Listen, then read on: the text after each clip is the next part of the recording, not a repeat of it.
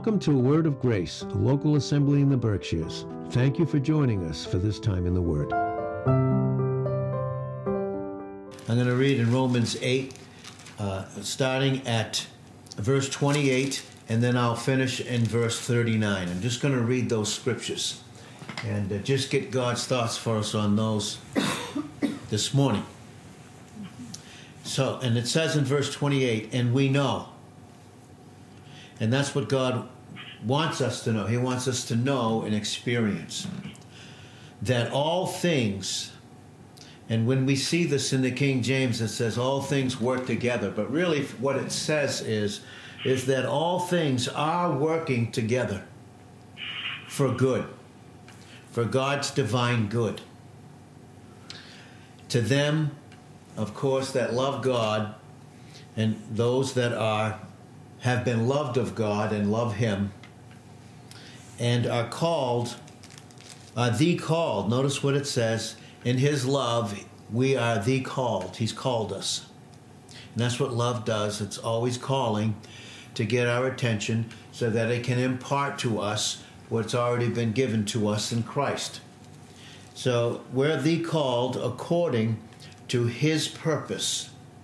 And that's what He wants us to begin to see and experience and to understand that everything about us has to do with His purpose. So we need to understand and grow in His purpose. And then in verse 29 it says, For whom He did foreknow. And that should be very comforting to us this morning because long before we ever even thought of Him, He knew us.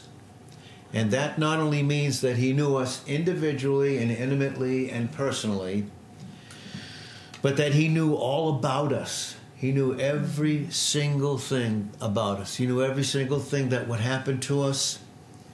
And it couldn't have happened if it wasn't working together for the good. It never would have come to us if it wasn't working together for the good. But just think about that. Uh, how much, even in His love for us, when we didn't know it, was being expressed to us. And that's quite an amazing thing to think about. And that's why we are in time. That's why we're on the earth. And that's what He is showing to us. He is showing to us the proof of a love that knew us and loved us, knowing every single thing about us, every single thing that would happen to us, and that He loved us when we didn't even know it. And it wasn't even about Him receiving that love back to us. He was satisfied with the love that He had for us, just in the own his own expression of that love in himself to us when we didn't even know it. In other words, it was a love that was about us, but fully satisfied, complete in itself, long before we even ever knew it, knowing every single thing that would happen to us in time. Hmm. And that's why nothing can separate us from it. Mm-hmm. because it didn't have anything to do with us. It was just Him and the way that He created us to express Himself to us, and Him even loving Himself in the way that He expressed His love towards us and our own individuality. In other words, God's love is so individual for each of us. It's so individual and so precise in, in such a detailed way. In other words, God created you and I in a way, in a special way of that love that was expressed in His mind towards us, that in only the way that you and I could express it here in time. It- There's no other way, and there's not a thing between it. Hmm. Again, because of these scriptures. Hmm. So, and that's what it means, he, whom he did foreknow.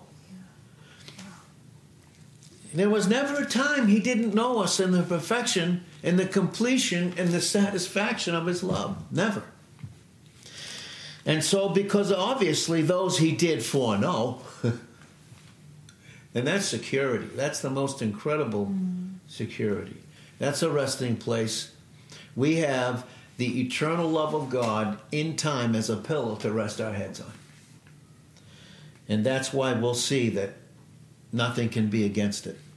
But whom, for whom, for whom, and it was for us that he knew us, even before we knew it,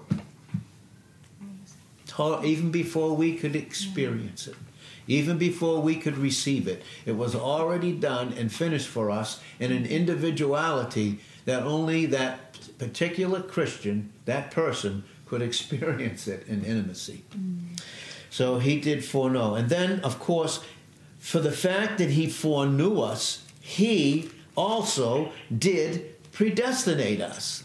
He foreordained in his perfect plan for you and I to be conformed to the image of his son.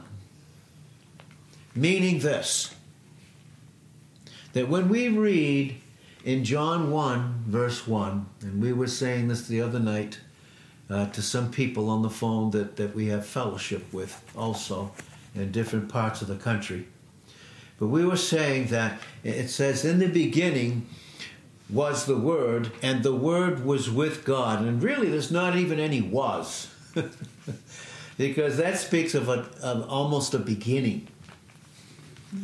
But really, really what it's saying in, in the beginning. In other words, in eternity past, if we can say that there's a past and eternity. The Word, God. The Word, who is Jesus Christ. The whole Logos, the Word, the Word, God. He's God. In the beginning, the Word. And the Word, it says, with God. And that little word with in the Greek we brought up before is a very short four letter word in the Greek, and it's P R O S, pros. And it means that there's never been a time in the deity, in the essential nature of who God is God the Father, God the Son, and God the Holy Spirit. There was never a time when God the Father and Jesus Christ the Son were never not in this eternal embrace of a most inf- affectionate love that was expressed going back and forth.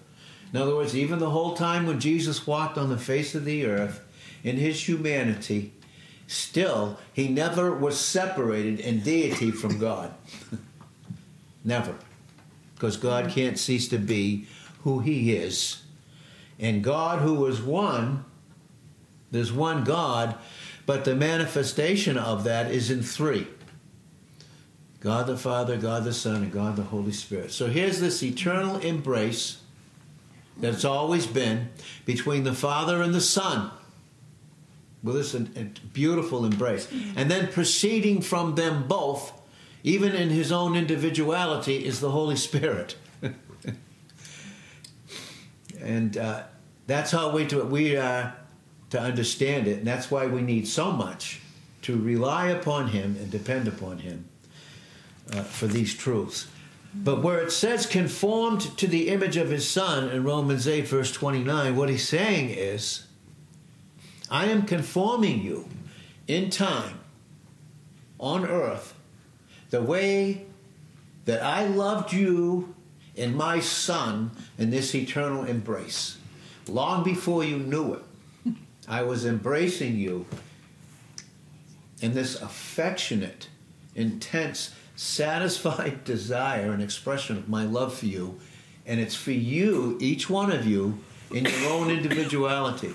No one can experience that love the way that you can, the way that I can. And that's what I'm conforming you to.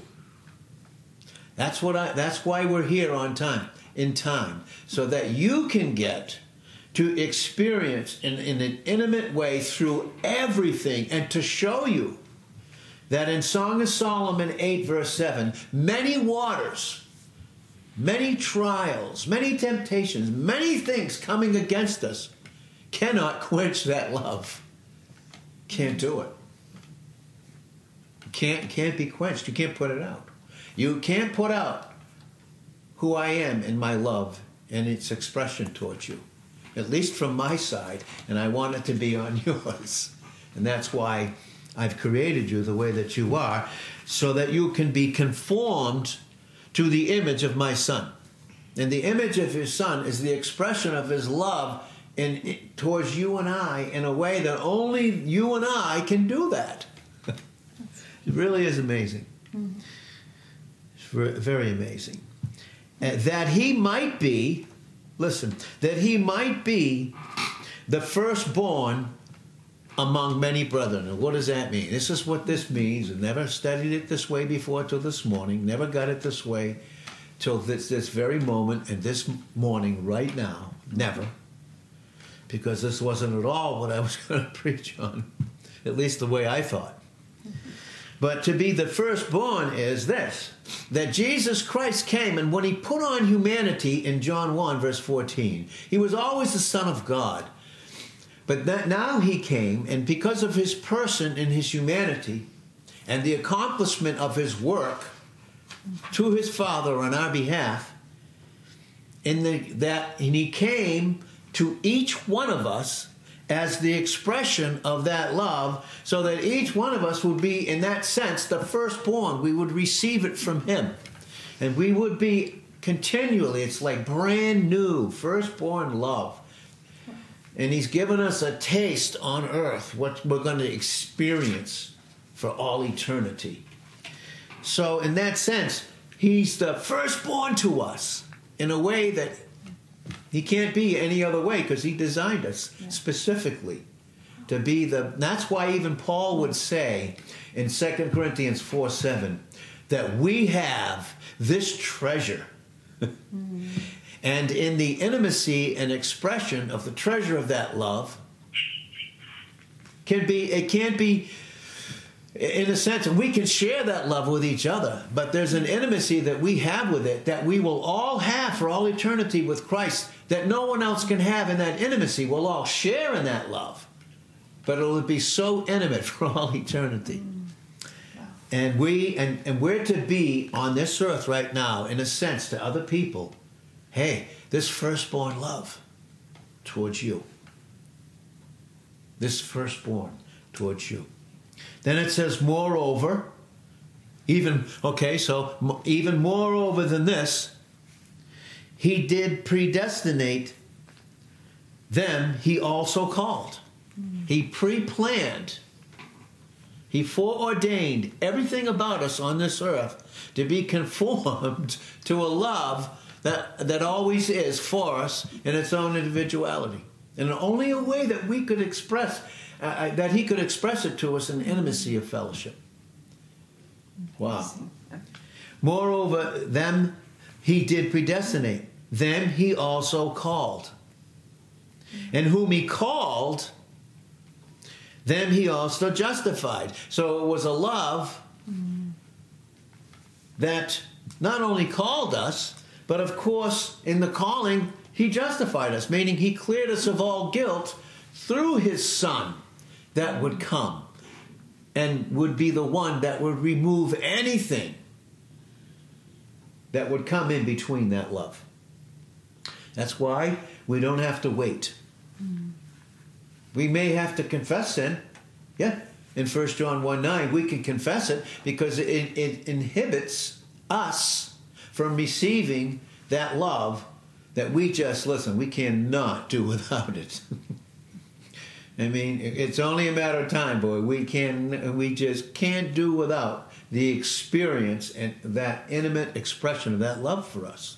We got to have it. And when we don't have it, or in other words, it's ours, but when we don't experience it, there's where the fear and there's where the insecure and all these other things can come in. So, then he also justified and whom he justified, meaning cleared of all guilt, because he condemned in Jesus. And remember, Jesus was the lamb slain before the foundation of the earth. Revelations 13, verse 8. See? And whom he justified means to be cleared of all guilt. them he also glorified. And that's what our future is. Our future is just unbelievable, filled with all kinds of glory. And we will shine out that glory in a most intimate way. Mm. Then, if all of those things are true, and they are, and they're not only true, and we found out this morning that they're not only true in time for us to experience it, but they were always true in the eternal mind of God, so that nothing in time could do anything about it. So then, what will we say to these things? I mean, what's there to say to these things that we just heard? And remember, it's not if. In the translations in your Bible, in Romans 8:31, if it says this, if you can cross it out and say since, because it's a first class fulfilled condition. It was a condition that was fulfilled in eternity past in the Lamb that was slain for us. Yes, we had to receive Him in time, of course, for us to experience that love. But really, what it is, is since God for us, who against us? Really, the Greek makes it very clear God for us, who against us? What hasn't Christ dealt with that could be against us? What could what is it? Is it some feeling in us? Is it some effect? He's dealt with it all. God for us, who against us? Why? Well, what do you mean? Well, you want proof, and do I want proof that God is for us today? Oh, I don't feel like he's for us. Well, those are feelings and those are based on a lie. They have nothing to do with the truth of his eternal love that he has for us. Our feelings have nothing to do with his love for us. Only in the, in, in the truth that we can rely on them, receive that love, and then have very good feelings, very good emotions, very good feelings. So, what, what proof do we need that God's for us? Well, that He that spared not His own Son. I mean, He didn't spare His own Son of anything, but delivered Him up. Look what it says for us. we, we don't want to skip by that. He is for us. I sent my Son in time for you so that you could see that I was for you long before you ever knew it, and I've always been for you in my love for you. I've always been for all of you, those that would be in my Son. And because of that, then how will I not with him? God is speaking this to us. How then I will not with him also freely give us all things? In other words, what God is saying is listen, I've given you the best that I could ever give you my son. I've given him to you. He put on humanity and came and gave himself to you. And, and in him giving himself to you, he was giving, I, I gave him, my son, as the father, but he gave you, me, as his father. That's why he could say to Mary at his resurrection, in John 20, verse 17, I am going to my Father and your Father, my God and your God. He's every bit now as much as your Father as He's mine. Is my God as He is yours. And since I gave Him that like that to you, since I already gave you the greatest in giving, and that's what love is it's giving, mm-hmm. then will I stop being a giver? Will I not always give you what that love through my son has already accomplished for you? Mm. Will I stop giving you? No. Philippians 4, verse 19 My God will supply all your need. Oh, yes, He will according to his riches in glory that are in Christ Jesus, right where you're located. And I am located. We are located in his eternal embrace of the most affectionate love for us. So, because of these things now, in verse 33, Who will lay anything to the charge of God's elect? In other words, who's going to bring a charge to God about us? When it is God that already cleared us of all guilt, justified us. I mean, who's going to bring in charge? What can someone say to me when I function in a love that's done it all for me? Mm-hmm. Then can really anybody truly, really hurt me or be against me if God is for me? Mm-hmm. And if it seems that God has allowed someone in my life to be against me, it's only to reveal in a more intense way how complete and amazing his love for me is, even in that situation. So, what even Satan may mean for evil, in Genesis 50, verse 20, God means for good. Right? Because all things work together for the good to them that love God, to the good. See? All things. All things then become the opportunity for God to express this love towards us because it's in us. We have the treasure in us. And what is in us, He wants to express to us. Mm-hmm. And then He wants us to express it, like He said in John 13 34 and 35. Express that love towards one another. So who is it that can can go to God and charge me with something if it's God that's cleared me of all guilt? Who is he that condemns? It is Christ that died. in other words, he's the one, God, the Father, condemned in Jesus Christ whatever could be used to condemn us. So who can condemn us? None. It is Christ that died. Oh, and yea, even more so, yea, rather, that is risen again, who is even at the right hand of God as a man in humanity, representing us in Him, mm-hmm. seated at the right hand of the Father. And oh, by the way, He's making intercession for us. And He makes intercession for us because he knows in the anticipation of the expression of his love the sin that might come in our life to come in between it. And he begins to make intercession for us, even before we fail. So this love loves us before we fail, loves us when we fail, loves us after we fail. And of course, when we understand and receive and bathe ourselves in this kind of love, we would not purposely want to do anything to inhibit that love.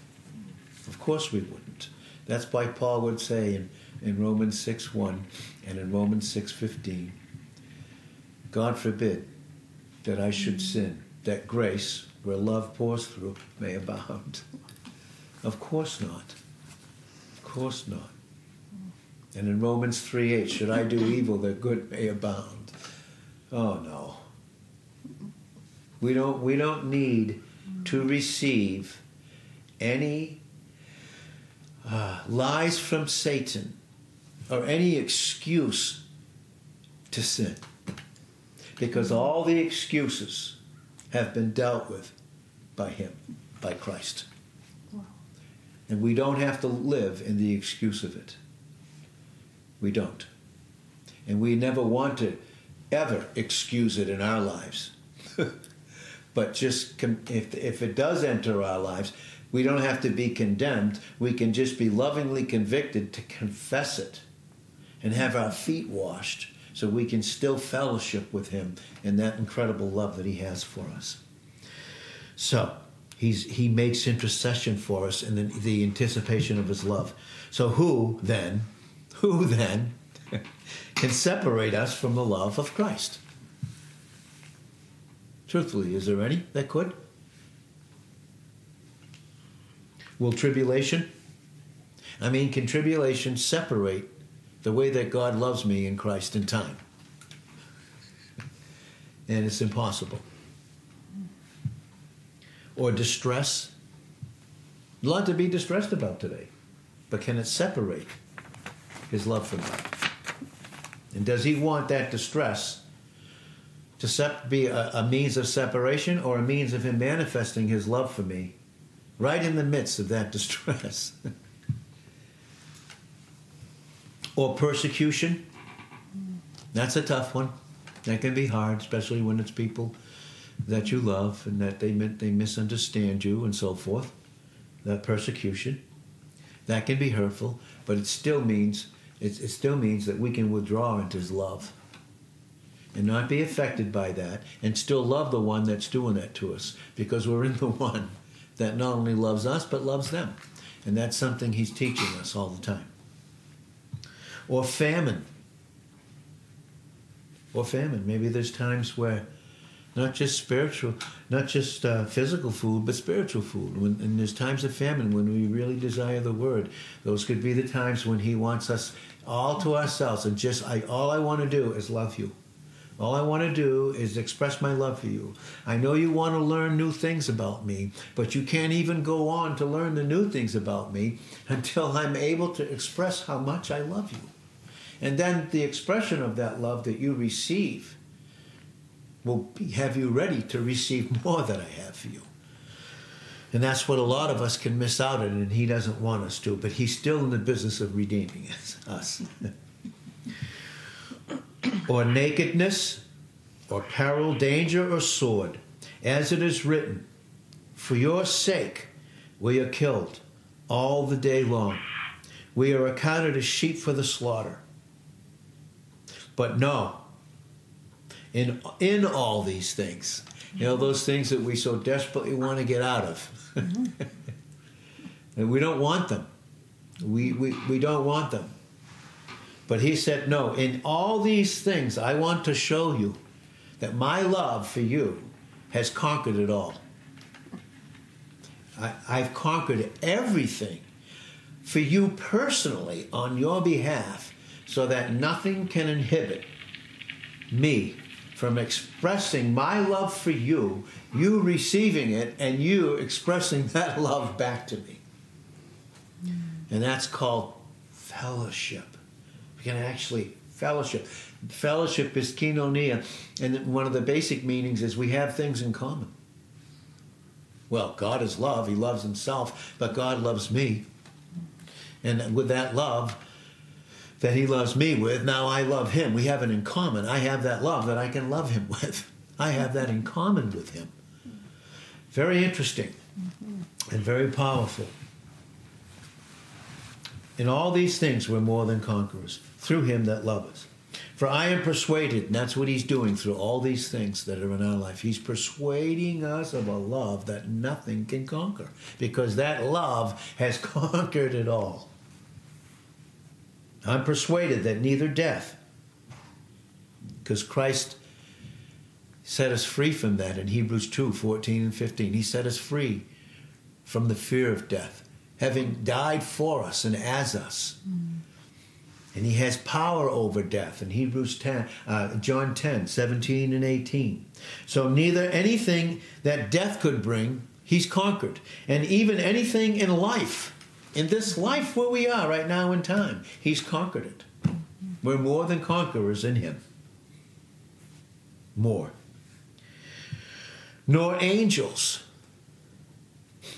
nor angels, nor principalities, nor powers, nor things present. In other words, nothing angelic in the unseen realm he hasn't conquered. Nothing.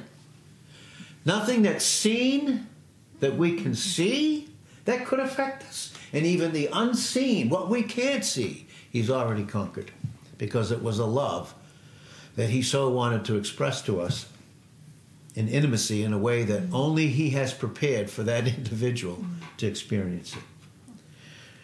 Nor things present, nor things to come, nor height, nor depth, nor any other creature will be able to separate us from the love of God, or the God of love, that's who He is, which is in Christ Jesus our Lord. And He sent His Son. And we, in time, we yes said yes to Him, so that we could experience the intimacy of that expression that they shared in eternity in love for us. So, Father, we thank you for the truth of your word. We thank you that we are more than conquerors. Hupernikeo. Hupernikeo. Paul, the Holy Spirit had to give a, a, a new Greek word, never heard of, by putting two different Greek words together to show us just how, and to show him and to show us just how much we in Christ are above everything. And that we don't have to walk by our, we don't allow our thinking to be governed by our feelings or what happens to us, but by a love that's conquered it all.